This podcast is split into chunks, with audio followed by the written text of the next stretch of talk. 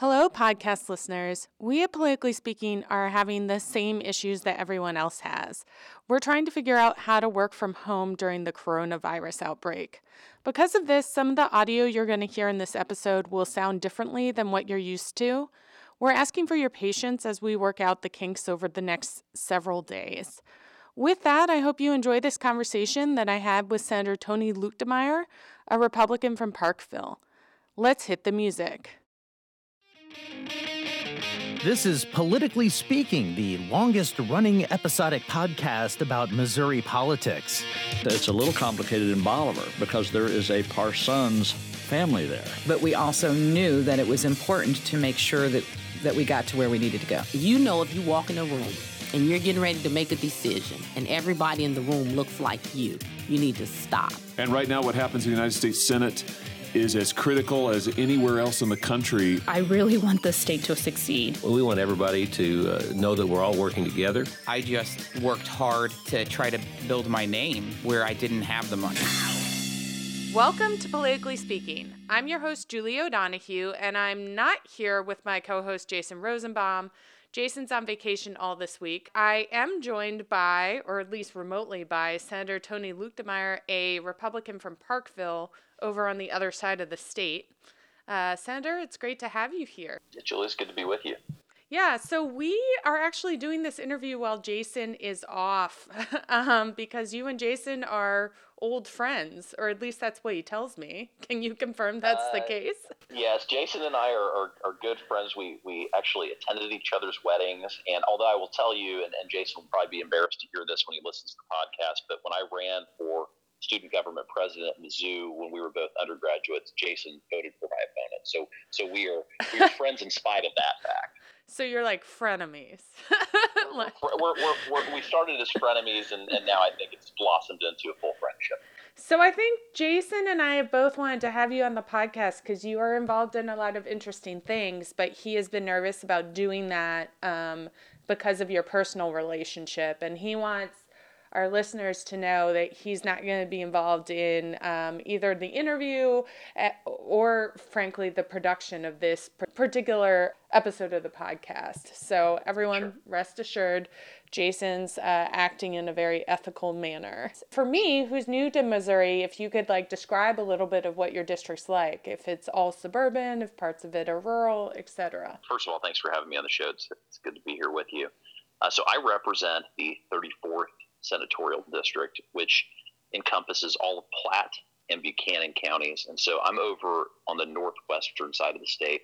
So the two main population centers of my district, I have the northern section of Kansas City uh, that sits north of the Missouri River, um, and then I go all the way up to St. Joseph. So those are my my two major population centers. Uh, I would say 80% of my population lives in the northern section of Kansas City, which is the southern part of my district or up in St. Joseph. Everything in between, by and large, is pretty rural. So I have a kind of a unique district because I have two suburban areas, um, or or maybe even bordering on, on on urban, and then I have a lot of rural areas. So I live in an area where you know we have people who you know live in Kansas City, commute, and work in the in the, in the city core. Uh, and then I also have farmers in my district, and so it is a very diverse district. So we're recording this on Tuesday morning, let's move on to the topic of the day, the week, probably the month, and some weeks to come, which is coronavirus. So you are in the state senate. The state senate has adjourned, I think, until at least March 30th. Is that correct? That's right. Because of coronavirus, the Senate decided that they should adjourn uh, for health reasons. What did you think of that decision? Was it something you supported? We were scheduled to be on spring break uh, the week after this. Um, and ultimately, the, the consensus of the leadership team and the caucus was that we would go ahead and, and call session off uh, for this week. Um, our principal concern is looking out for the public health and safety of both the members of the legislature, our staff, uh, but then also the general public. And um, right now, we have all these these these bans or these suggestions as to how many people should be in a place at, at first from the CDC, I think, was recommending 50 people. Um, then it was it was down to 10 people. Uh, the the state legislature We have tour groups that are coming through. We have rallies that are held in the rotunda of the Capitol. It's not an exaggeration to say that we have thousands of people in and out of that building every single day from all over the state and all over the country. And so, if you look at the, the risk factors that would be associated uh, with the coronavirus and large crowds of people, um, the, the state capitol is is that place. And you know, we have a lot of members in the legislature who uh, fit some of the risk criteria. They're over the age of 65. Some of them have chronic health issues, and so there was a genuine concern for public safety. And and uh, I know we'll, we'll probably talk about the impact on on what the rest of the legislative session looks like. But really, the legislature only has one constitutional duty when we're in there, um, you know, between January and, and May, and that is to pass a budget to fund state government. Uh, there's a lot of legislative priorities, many of which I know we're going to talk about on the show, but there's really only one thing that we have to do, and that is pass a budget. I'm confident that we're still going to be able to do that even with some of these delays. As you said, the only constitutional obligation is uh, for the legislature is to pass the budget. Do you think we're looking at a session where potentially you all come back in and the only thing that the General Assembly does for the rest of session is get the budget through? I think that's possible. I think it's unlikely. I think there are going to be a handful of priority issues uh, that are substantive in nature that are not related to the budget that will get done. Um, there are, you know, the, the, frankly, the, the legislature is, we're going to have to triage the bills that are out there. Clearly, we're, you know, if, if we lose, uh, let's just say hypothetically, you know, three weeks to a month worth of session, um, we're going to have to prioritize what bills we think are the most important. And so the things that, that I would look at are, you know, what are bills that have already passed the Senate and gone over to the House? What are the bills that have already passed the House and come over to the Senate? Um, because those bills, because of where they are in the process, have already been prioritized by the House and the Senate leadership team to get them over to the other chamber. Um, and they're things that are far enough along in the process where if we had a truncated session, you could still move fast enough to get those things to the governor's desk. Um, so I know we're going to talk about a few of those bills, some of which um, I'm, I'm, working on. Um, but but I do think it's it's likely that there will be some substantive legislation that uh, the General Assembly passes this year, but it's certainly going to be less, I think, than, than we would see in a normal session. What do you think about the proposal that passed out of House Judiciary yesterday regarding sunshine laws uh, and, uh, you know, closing meetings as long as they're live streamed or somehow otherwise available through the internet uh, during a health crisis.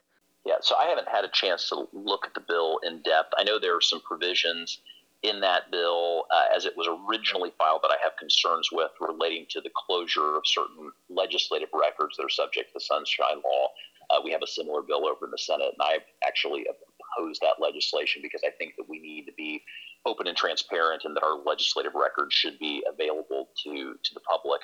Um, but in terms of you know the specific provisions, which I think may have been added later uh, to the bill, of, of allowing um, you know committee hearings to occur over the internet or via video, I, I, think those are appropriate things, particularly in the in the circumstances that we're living in now, um, where we've got um, concerns about public health and safety because of a viral outbreak.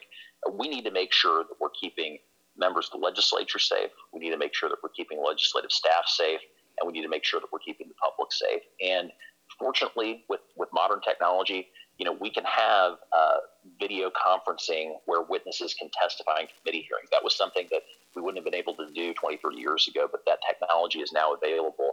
And so I think we should be utilizing that uh, that, that on the one hand make sure that people are able to uh, petition their government and to be able to make their opinions heard whenever we're hearing bills, um, to be able to live stream our, our hearings so that members of the public and the media uh, have access to that.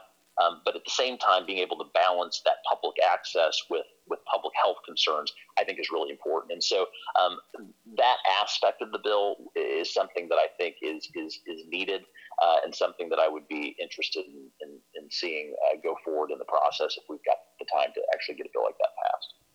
Right. I think you're right. There were earlier versions of the bill, and I also was not there yesterday, so I, I don't know if they've been stripped out. But I, I think I'm reading that they have. There were earlier versions of the bill that had to do with closing off public records and such. I, I, I was more asking, and I think you addressed it, about um, the provisions that seem to have been put in recently to deal with how do you limit the number of people in a room when a government body is meeting? Because of course normally we don't want to limit the number of people in a room when a government body is meeting. And i and, and don't get me wrong i mean I, I believe fervently in you know the first amendment and that the public should have full access to to the legislature and our proceedings uh, that we should have transparency but at the same time we have we have to balance that need uh, with public safety and public health. And given modern technology, I think there is a way that we can accomplish both of those things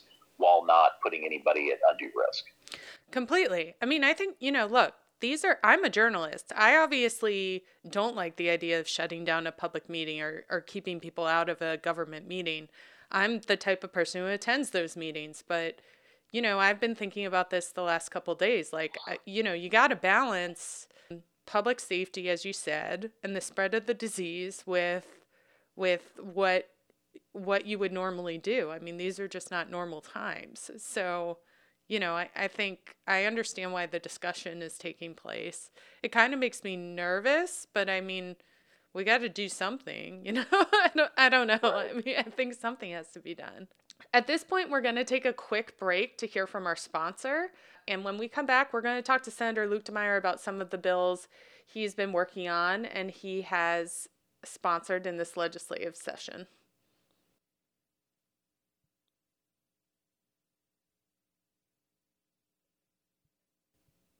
All right, and we're back. So, Senator Luetkemeyer, let's move on to some things that you've sponsored in this legislative session and, and leave coronavirus behind for a bit you and I both wanted to talk about Senate Bill 600, which is a bill that deals with violent crime. It does a whole bunch of things. Uh, it's one of. It sounds like it's one of your top priorities this session. Yeah, it, it is definitely one of my top priorities. I, I chair the Judiciary Committee. You know, I'll tell you kind of what prompted it is, you know, some of the recent um, national media attention that both St. Louis, Kansas City, and Springfield have received. Uh, we had a an unfortunate report uh, based on FBI statistics that came out uh, in USA Today that showed that St. Louis was the fifth most violent city in America, followed by Kansas City at number six, and then Springfield at number 12. And so there is a, a violent crime epidemic that's, that's sweeping across our state. And I think we need to make important modifications to our state's criminal code to make sure that we're keeping people safe. And so that that's what motivated Senate Bill 600 and the many provisions that are in the bill. Can you give us a quick overview of what the bill does, and then we'll get into some more specifics about the different portions of it? Because there's, I don't know, there's at least what like four or five different kind of parts of it. Yeah, so so really high level. Um, one of the provisions makes some important reforms to uh, the way that probation is handled for violent offenders in the state of Missouri um, it, it basically limits the ability of judges to grant probation for people who commit certain very violent offenses, whether those whether that be second degree murder, uh, which is currently eligible for probation, or whether that is a, a violent offense committed by using uh, a dangerous weapon like a gun. Uh, the second thing that the bill does is it puts in place some important enhancements to the state's armed criminal action statute, which is the current law that makes it a separate felony to use a gun or another dangerous weapon to commit a felony. Uh, and so it's a, it's a penalty enhancement. And then the last thing that the bill does um, is it makes some some modifications to the state's armed criminal or armed criminal street gang statute, which is very similar to the federal RICO statute that uh, many listeners probably at least heard of before, uh, that criminalizes gang activity. And then finally, I think I said that was the last one, but the, the last provision uh, is a provision uh, that makes uh, carjacking, which I know has been a, a, big epidemic in St. Louis and around the state, uh, makes carjacking a separate criminal offense. And this is something that the Attorney General's office has been very supportive of. So, when you say the bill enhances penalties, are you basically saying it lengthens sentences for people convicted of violent crimes? Yes, it, it would. So, in the case of the armed criminal uh, action statute, uh, what it does is it has a step up provision. It says that if a person is convicted uh, of armed criminal action and they are a felon at the time they commit it, so in, in Missouri and under, under both state and federal law, uh, you cannot possess a firearm if you are a convicted felon. Uh, it's called felon in possession. And so, what the bill does is if a person is a felon in possession and they're caught with a firearm and they are using the firearm in commission of an offense, there's a enhanced penalty for that. And, and the reason is we want it to serve as an additional deterrent uh, for people who have already been convicted of, of felonies uh, to to not be out using guns to, to commit additional felony offenses. Why do you think there should be enhanced penalties? Like, what what do you think? You think it's going to be a deterrent? Are there other reasons? Why do you think this is going to be effective in combating crime? I'll, I'll talk a little bit about statistics. I'll talk a little bit anecdotally about that. Um, but from a statistical perspective, I mean, if you look, um, the, the, the most major sweeping uh, criminal justice reform uh, that the country really had ever seen uh, was in 1993. Congress passed the Omnibus Crime Bill, which put into place uh, what are now the federal sentencing guidelines and a lot of the other uh, sentencing requirements at the federal level. And if you look at the number of violent crimes that were being committed across America, you know, starting in the early 1980s all the way up until 1993 when that bill passed, you'll see an upward trajectory. In other words, violent crime was on the rise on a very consistent basis over a decade long period, year after year after year. And then in 1994, the year after the bill passed, all of a sudden you see this, this decline start to happen almost as soon as that bill passes. And for the next decade, there was a consistent decrease in violent crime nationwide. Uh, so what that shows me is, is that the one experiment that the federal government has done where they've enhanced penalties and had longer sentences for violent offenders, that has a impact on on the number of violent offenders who are out on the streets. Number one, you're putting people in prison and making sure that they're not out there able to reoffend. Uh, we had some crime statistics that we pulled over the last decade in Missouri uh, for individuals who are granted probation who commit, uh, you know, Class C or higher felonies, meaning a felony that carries a 10-year prison sentence or, or greater, and the recidivism rate among those offenders who are placed on probation is 65%. So 65% of those individuals who are commit, convicted of those of those felonies and then put back out on the streets on probation, 65% of them are going to reoffend with a Class C felony or higher, meaning they commit another offense that carries a 10 year sentence or more. So there's no question when you get people who are dangerous off the streets, they're not able to reoffend if they're in prison. So I find this really interesting because this is kind of counter to what the movement has been, I think, on the policy side uh, for the past decade. I think there's been an effort to roll back harsher penalties um, for crimes, mostly for nonviolent crimes. I mean, in fairness, mostly for sort of low level drug offenses and stuff. But there's been kind of a movement and, and, frankly from some conservative quarters i mean the the koch brothers were very involved in this do you think that those those types of efforts that have been made over the past decade or so are uh, like inappropriate? Do you do you see this as being in in conflict with those efforts? You know, I don't, and and really for the exact reason that you described, which is most of the criminal justice reform that has taken place to give people second chances um, has been focused on nonviolent offenders. All the legislation that is in Senate Bill 600 is all focused very specifically on, on violent offenders. It's it's focused on people in gangs that are committing violent offenses. It's focused on people who are using firearms to commit felonies. It's focused on people who are committing some of the most heinous crimes under the criminal code and making sure that people who are who are rapists, people who are committing armed robbery, people who are committing second degree murder, that they don't have the ability to get put on probation, be released back out on the streets to reoffend. And so I think that that that really what I'm proposing uh, in terms of cracking down on violent offenders is harmonious with a lot of the other things the legislature has been doing and, and has been done at the national level when it comes to giving second chances for nonviolent offenders. So, some of the people who were sentenced under harsher sentences um, in the early 90s that you referenced that kind of came online in the 80s and the early 90s are now very elderly and they cost the prison system a lot prison systems across the country a lot of money are you concerned that having longer sentences or enhanced penalties is going to result in people in in the cost of incarcerating people going up because what what happens is people who are in prison don't qualify for Medicare. This is for our audiences. I, you may know this, but this is for their I guess benefit. So prison systems are kind of saddled with people who are in their 70s and 80s who are still in prison with the entire cost of providing their health care. So are you concerned about like the cost of incarcerating people going up if you enhance penalties?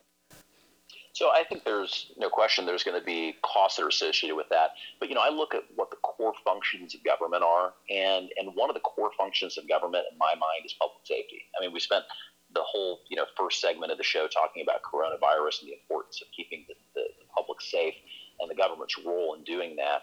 Um, I think that's that's certainly true whenever it comes to you know making sure that violent folks are off the streets. I mean, kids and, and parents should not be in fear, you know, somebody getting shot because the government has failed to take violent offenders and, and, and take them off the streets. And there are costs associated with that. There's costs associated with having police officers, but I think all of your viewers would agree we need to have police officers to make sure that we're keeping our communities safe. Okay, I got one more question on this topic, which is related to your recidivism uh, statistic. I think you say that 65% of what a certain group of people are recidivate, which means they they commit another crime once they've been released. Do you think there are other ways to address that other than keeping people in prison longer? Like I, I think there are some people that would argue that one of the reasons people end up committing crimes again is because this the services they're getting when they come out or even when they're in prison aren't aren't great. Like they're not getting a whole lot of life skills and other things they might need to keep them from doing that again. Yeah, so I'm I'm a big proponent of making sure that we have you know transitional assistive services for people once they get out of prison. Um, you know, I think that people who commit heinous offenses, particularly people who are repeat offenders, who are dangerous felons, need to spend some time uh, where they are in isolation and they are not part of the population just because they have they've shown um, that that they cannot function in society without reoffending. And by the way, any person who's placed on probation is going to have a probation and parole officer they check in with. And so it's not as though these people are getting released and they they have nobody that's watching over them. They do. 65% that I mentioned are, are committing these offenses in spite of those services being rendered to them and in spite of having somebody trying to watch over them. Let's move on to talking about the prescription drug monitoring program uh, legislation that's moving through the General Assembly. You have been uh, very involved with this issue. Can you talk a little bit about where Missouri stands with getting a prescription drug monitoring program? Well, we stand a lot closer than we have uh, any other session over the last decade. So, uh, PDMP, which which I sponsored this year, uh, is is something uh, that's that's kind of unique to Missouri. Missouri is the only state in the country without a statewide prescription drug monitoring program, and um, I, I, I, sponsored the bill last year and this year in the Senate. Uh, we actually, right before we went into recess last week, uh, passed PDMP out of the Senate. Traditionally, the bill has died over on the Senate side of the building, and so to to actually get a bill out of the Senate and back over to the House um, that was a that was a huge victory um, for those who are in support of PDMP. And again, we can talk more about the, the details of that bill, um, but but I'm, I'm I'm confident that we're going to have something that goes to the governor's desk this year, and we're able to put this issue behind us. So why do you think having a PDMP is important? I mean, if you've sponsored the bill for two years, what what why do you think Missouri needs one? Absolutely. So one of the things that we know from the vital statistics in the state is that that prescription drug overdoses are now one of the leading non-natural causes of death in the state of Missouri. So last year uh, and the year before, more people died for prescription drug overdoses than died in car accidents. So it's a major epidemic. Uh, the only non-natural cause of death that, that actually exceeds uh, the mortality rate for, for drug overdoses is suicide. And so this is something that, that the state needs to be concerned about with uh, just as a matter of public safety. And so what PDMP does is it gives yet another tool to physicians uh, to make sure that they can track people and their, their prescription habits. So if an individual uh, gets a prescription written, you know, in St. Louis County, uh, there's no good way without a statewide PDMP if the person goes to an adjoining city and then gets another doctor to prescribe the exact same pill of opioids to track that. So what PDMP is, it's, it's a user-friendly one-stop shop for physicians to be able to log in to look and see if the person has had other prescriptions filled, what their prescribing uh, habits are, and to, to be able to make the best possible decision for their patient to make sure that people don't get um, you know don't get addicted to opioids. So, what makes this year different? Like, why has the Senate been willing to, as you said, the Senate is traditionally the place where the PDMP has run into problems. Why has the Senate this year um, found a way to pass a PDMP? Yeah, so um, there, there was still significant opposition uh, to the PDMP this year in the Senate. Uh, we had uh, at least six or seven members that were pretty vocal opponents to it. Um, and what I did is I started having conversations with those folks early in the process um, throughout the session. And, you know, the week before the bill came to the floor, uh, I had a meeting with three of the uh, members who were probably some of the most vocal opponents of PDMP. And I sat down with them. I said, look, you know, what are, what are the objections that you have and what are the things that we can do uh, in, in the bill to address those objections. I know you may not vote yes on the bill. I know you may not love it whenever it comes to a vote, but what are the things that we can do to at least get it to be more palatable? And the, the two principal objections uh, to PDMP, uh, both in past sessions and this year from opponents, has been number one, uh, we don't want a database that's controlled by the government. And number two, we don't want to have a database where people's prescriptions can be, you know, leisurely uh, perused by government officials. Now, of course, that was never true under any version of the bill that, that, that the government had free reign access to data, but that was the concern. Um, and so, so we ended up, you know, working on some changes to the bill that addressed both those concerns. Number one, uh, the bill traditionally had the PDMP uh, sitting under the regulatory oversight of the Department of Health and Senior Services, which is obviously a government agency um, and that there were certain limited circumstances where law enforcement would have access to data in the PDMP if, if warrants were issued or other appropriate steps were taken for them to gain access to it.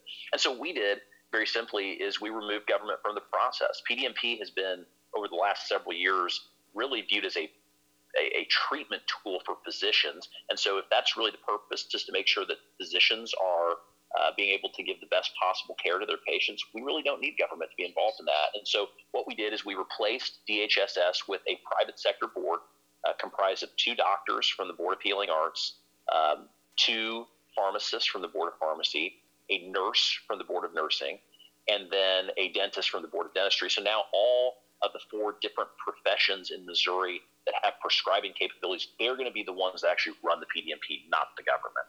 And then the second thing that we did is we just said that the only reason that data can be accessed in the PDMP is for tr- is for patient treatment, and, and it can only be accessed by uh, the professions that have prescribing and dispensing capabilities. And so what we did is we we removed the government from the process. We made it a private sector solution uh, that is focused on patient care as opposed to focus on law enforcement and some of the other things I think that the bill had focused on in the past. Are you confident? So, this bill, the original version of this bill passed through the House. Obviously, some of the changes you just mentioned were made in the Senate. Now it's headed back to the House. Are you confident, you know, assuming coronavirus does not derail everything, um, are, you, are you confident that this bill is going to be passed by the House and go to the governor? Think the bill will will pass the House again, and I think it will be headed to the governor's desk. I whenever we were negotiating the bill, I made sure to keep Representative Holly Rehder, who's the sponsor of the bill, uh, involved in that process the entire way because the last thing I wanted to do was pass a bill out of the Senate to only have it go to the House and not be able to have the votes to get it done. And so uh, she is comfortable with the with the changes in the bill. I, in fact, I think she she likes the changes that we made. I think it's going to address a lot of the concerns uh, that some members in the House had to the bill traditionally. Um, and then I know that she's had conversations with the Speaker of the House, and the Speaker, I think, has publicly now stated in several interviews that he's eager to get the bill to the governor's desk. So I, I do think that we will we will get the bill through the House and, and, and over to the governor's desk. And has the governor indicated he'll sign the bill? So he hasn't said that specifically. He's been very preoccupied, as you might imagine, with coronavirus and, and a lot of the issues that are at the forefront uh, for his administration right now. But what I will tell you is, is that in December of 2018, the first year that the governor was in office, uh, he came out publicly in support of PDMP, said that it was something that was long overdue, uh, and encouraged the legislature during last year's legislative session to pass the bill. Obviously, we didn't get that done but I have no reason to believe that the governor's attitude on PDMP is passed. I know it's something that he's been very supportive of. Okay, well, we're coming to the end of the podcast. Uh, Senator Luetkemeyer, I'm going to ask you a question we've been asking everyone, which is can you tell us something in your district if people were traveling there that they should, you know, go and see and experience?